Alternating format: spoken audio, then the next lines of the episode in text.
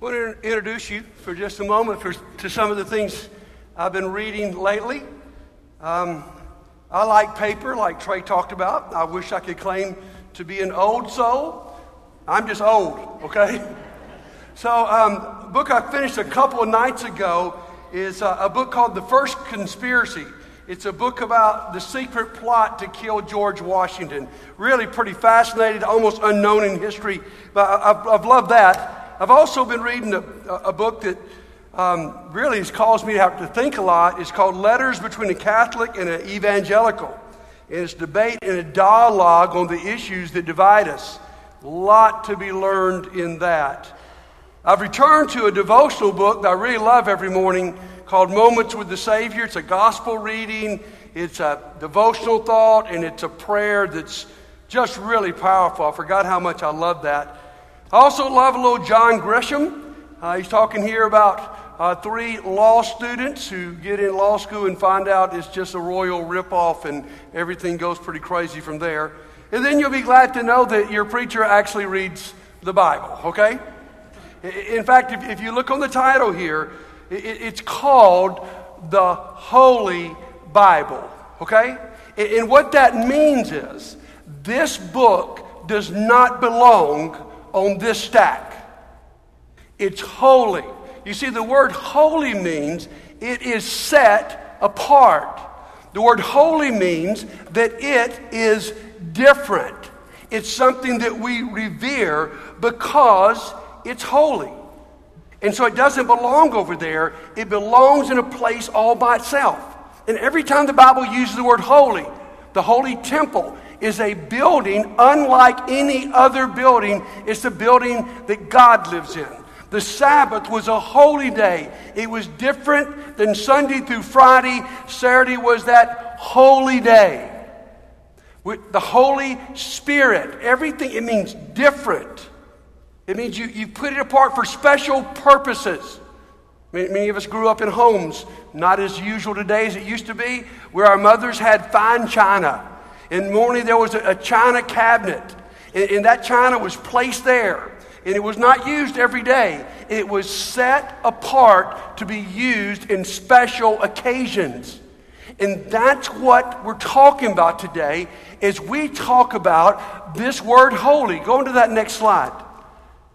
Because here, here's your definition. If you're taking notes, we just mentioned it. It means to be set apart. Now, when I hear that word, boy, I messed that screen. That should say holy up there. My fault, Jeremy. I didn't proofread them very well. It should say holy.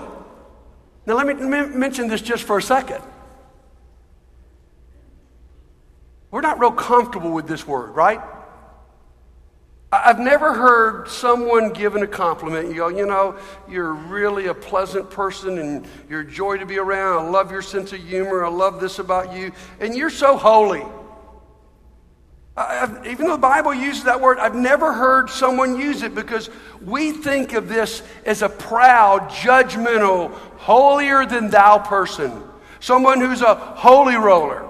Someone who dresses weird someone who's no fun. And more than anything, when we think about this word holy, we think it's unattainable.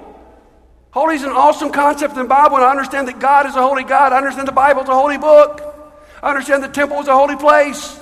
But how in the world can I be that holy temple today? So we start with this first point here God is most holy. It starts with the holiness of God. You see, the verses we're going to study today are a reaction to the first 13 verses we studied in the book of 1 Peter, which explains who God is and what God has done. He is most holy. The word holy is a summation of every good quality that God has to the very fullest. God was so holy. You recognize that Jewish people in Jesus' day would not even say his name out loud. We, have taken the, the, the word, the letters, and made it Yahweh. But they would not even let it press against their lips because God was so different, you could not say his name. Now, let's think about this. Our culture has very little that is holy today. The name of God is not holy. How many people use it in vain and it's just a curse word in the middle of something? Sunday is no longer a holy day where stores aren't open and everything is set aside to worship and to be with your family. Though the marriage bed was to be sacred and sex was to be holy, no longer is it holy in our culture. And what often is very unholy are God's people. You see, when, when they do surveys, they go, How do people who know Jesus live and how do people who don't know Jesus live? The sad thing is it keeps coming back saying, There's not a difference. We're not holy. How do we get there? Our holiness is a response to a holy God. Our holiness is only possible because of the Holy Spirit within us. So, as we begin to dive into this passage this morning, I want us to stand and sing an incredible song that will set it all up. Only a holy God. And I want you to be overwhelmed by what God has done and what God is doing and how different other holy, set apart God is. Stand and sing. 1 Peter chapter 1 verse 13. Therefore with minds that are alert and fully sober, set your hope on the grace to be brought to you when Jesus Christ is revealed at his coming. As obedient children, do not conform to the evil desires you had when you lived in ignorance. But just as he who called you is holy, so be holy in all you do. For it is written, Be holy, because I am holy. Since you call on a Father who judges each person's work impartially, let you live your time as foreigners here in reverent fear for you know that it was not with perishable things, such as silver or gold, that you were redeemed from this empty way of life handed down to you from your ancestors, but with the precious blood of Christ, a lamb without blemish or defect. He was chosen before the creation of the world, but was revealed in these last times for your sake. Through him you believe in God, who raised him from the dead and glorified him. And so your faith and hope are in God. Now that you've purified yourself by obeying the truth, so that you have sincere love for each other, love one another deeply from the heart. For you have been born again, not of perishable seed, but of imperishable, through the living, enduring Word of God. For all people are like grass, and all the glories like the flowers of the field. The grass withers, the flower fall, but the word of our Lord endures forever. And this is the word that was preached to you. Therefore, rid yourselves of all malice and all deceit, hypocrisy, envy, and slander of every kind. Like newborn babies, crave pure spiritual milk, so that you, by it, may grow up in your salvation. Now that you have tasted that the Lord is good. You may be seated. What an incredible passage we have here. We've gotten to the therefore part of 1 Peter. He says, Because of this story, you enter the story as God was holy, so you are holy. The, the, the, verse actually says, Be holy because I am holy. Say that with me. Be holy because I am holy. Say it again. Be holy because I am holy. You see, what we're talking about this morning is a life shaped by God's life. God's life is holy and set apart, it's different. And the call for us is to follow in His steps and to be holy and set apart. Now, Peter does a lot in this passage. He commands, he motivated, he motivates, and he challenges. I'm going to look at those pretty quickly. Think of the commands. And, and here's, here's what he's telling us. Here's what a holy life looks like. And as I go through these commands, there's eight of them. I want you to be thinking, which of these do I need to be challenged with? Which of these do I need to obey? His first command is prepare your minds for action. He said, it all starts in your mind. We know that. The battleground is in our mind until our mind is set apart for God and our thoughts are set apart for God we're not going to be ready to go out and live it out in action. He says, set your hope on Jesus. That's the second command. It's not passive, it's active. Our hope is not in what we have and what we can accomplish. and how much money we can make. Our hope is not in Wall Street or the economy or the political campaign going on right now. Our hope is in Jesus. And then he commands, live in obedience. That's not a word we use a lot anymore, sadly. We are so in love with this holy God that what he says goes in our life. And on the other side, do not conform to old ways. You see, what he's saying here is the world is seeking to shape you. If you just stay in neutral, you're going to be shaped by everything around you. But what he's calling us to do is not to be shaped by the world, but to be shaped by a holy God. Live in reverent fear. Two kinds of fear here. There's the scared kind of fears. I'm just scared to death of you. And the other kind of fear is the all kind of fear. It says, you know, I do get nervous around you. I'm not nervous because I think you're going to do me bad. I'm nervous because I just respect you and look so up to you. I, and that's how we are with God. We live in reverent fear. And then he commands, love one another deeply. You know, Jesus said this may be the most distinctive and holy thing we do. He says, By this shall all men know that you're my disciples. What makes us distinctive? What makes us holy? That you love one another. And then he says, Get rid of evil. There's got to be some house cleaning. You've got to get rid of the things in your life that are pulling you back from being holy. I always remember when Wes Gunn was our campus minister, and he called on all of our students to bring everything they had, all their CDs, all their videos in that day, anything they had that was keeping them from being holy. And they had a great burn. It was a dramatic way, and that's what Peter's saying in dramatic words get rid of it, sweep it out. And then he says, crave spiritual milk. You know what it's like to crave something? It's more than just like it, it's more than just think it's cool. It's a taste that you crave. I was traveling um, from Nashville home last night. Many of you heard that my son Lincoln got engaged this weekend, and we're pretty excited about that. You can clap, I think that'd be appropriate. But, um, uh, thank you. But uh, she is pretty sweet, and we are glad. Okay. But on the way home, there's a place I almost stop every time on I 65 because I crave it. It's a little place called Taco Casa. It's, it's actually a Tuscaloosa restaurant. There's about 10 of them in Tuscaloosa. There's only one of them outside of Tuscaloosa. It's at off Lakeshore Drive in Birmingham. And I always stop there because I just crave it. In fact, I, I was first introduced to Taco Casa my freshman year by Susan Prater.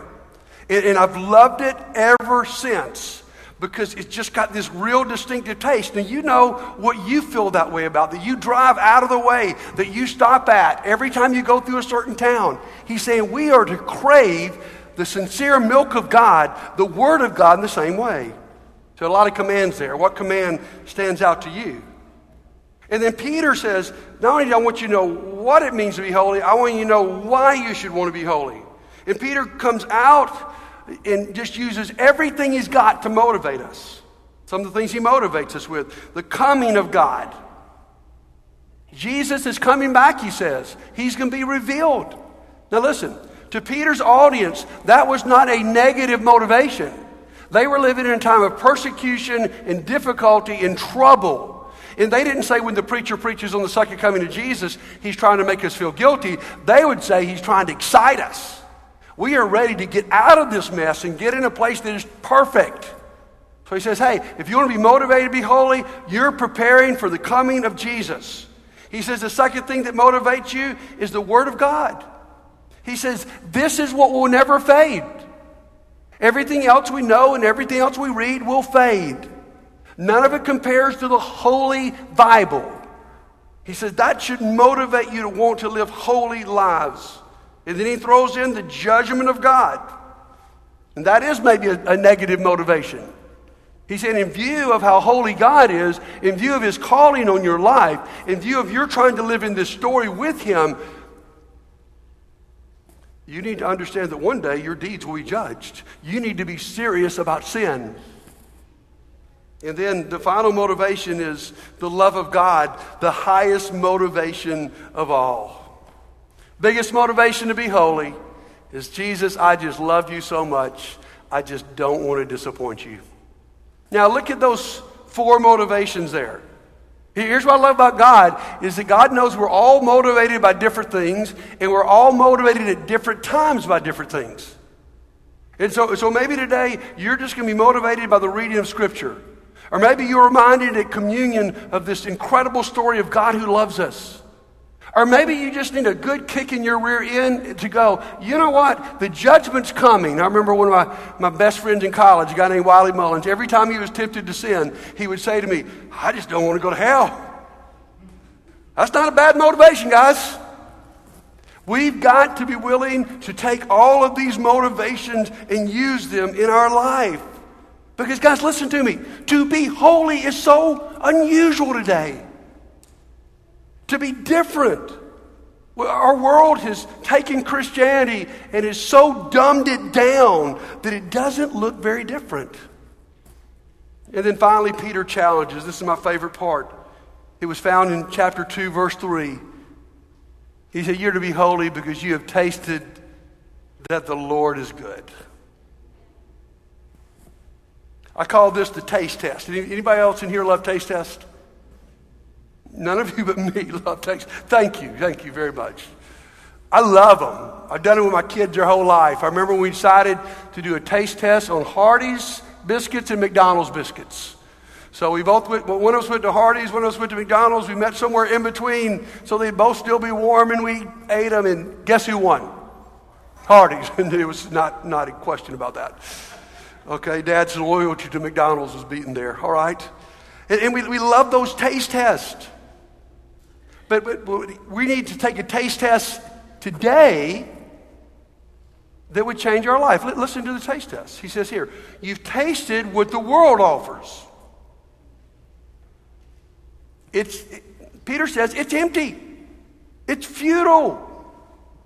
You think, of course, you know, my life's not going right. Everything I want doesn't happen, you know, and my life is just so empty, you know. It's futile. It just means nothing. Yes, because the taste test would not only apply when you're not getting what you want, I would say to you today, it will apply when you're getting everything you want.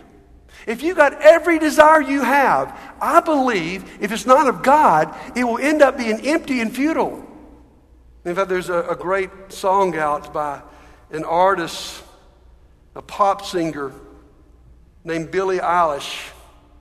You may have heard this song. It's called getting everything I wanted. I had a dream, I got everything I wanted. It's not what you think. If I'm being honest, it might have been a nightmare. My friends, I don't think it might have been. If you get every worldly goal that you want to accomplish, and that's all you get, and you don't get God, it will be a nightmare. So he says, You've tasted what the world offers would you also taste what the Lord offers? What the Lord offers is good. If you've tasted, it's good. It's something that if you really tasted it deeply, you crave for it. You want more of it. And guys, here's the truth is it works.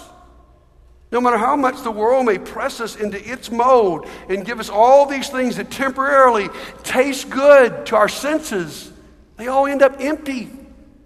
But what God gives us is something that ends up to be eternal. We get on this earth, I love this, we get to taste the Lord is good, and in eternity, we get the whole deal.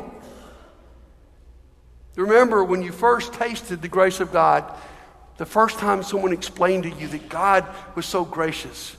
Remember that moment when you came out of the waters of baptism and you were so excited. Remember when you were part of that group and you got so fired up about what you could do for God? Remember that moment when you obeyed God and you were fulfilled? I was talking to a friend this week, been going through a really tough time, and just been very many ups and downs. I never heard someone sort of sum it up this way. He says, The reason my life has not been so good is that I was living in disobedience.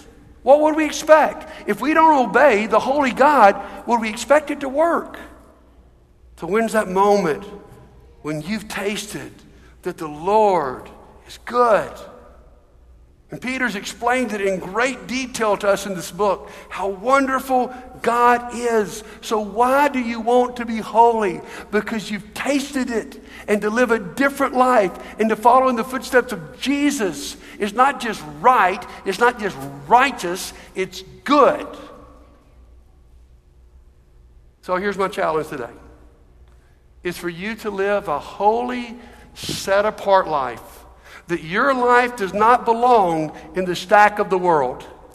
Your life belongs in a very different place.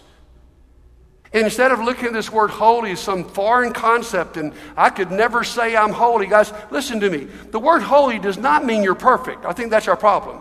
I think it's unattainable because when I hear the word holy, I think, no way I'm getting there. Guys, the word holy is very simple. It means it doesn't belong in this stack, it's different enough, it belongs over here. And here's what I want to tell you in this series when you begin to live a holy life, it gives you hope. Where's that hope? The hope is I'm a part of this bigger story. My life does not lead to a dead end. My life is not empty. As tough as life may be right now, as challenging I don't know about the future, here's what's going on is I've got a hope because I'm living into the story. My holy life is different because you know what? If I get everything I want and one day I die and it's all over, that is empty. But with this, even if life ended up being a challenge and turmoil and difficult the rest of my walk on earth, I will end up a part of the story when I will meet a holy God and I will be just like him. And I will live for eternity in a place of hope and love forever. So it brings you to hope. So this morning, I want to challenge you. Are you living a holy life? Please don't take the question wrong. I'm not saying, are you perfect? I'm simply saying, is, is your life different? And I'm not saying it's different in a perfect way. I'm just saying, if someone were to watch your life and someone were to watch somebody in the world's life where they go, there's something deeper, better, more fulfilling, full about your life despite all your imperfections. So, this morning, as we do every week, if, if you'd like to make a prayer request, and I love that every week we're having more and more of these requests, please get on your phone and use this number you see on the screens. And, and you could put something as simple today as I want to be holy. I, I want to stop running from that word. I want to be that person. I need help. Would you pray for me to be holy?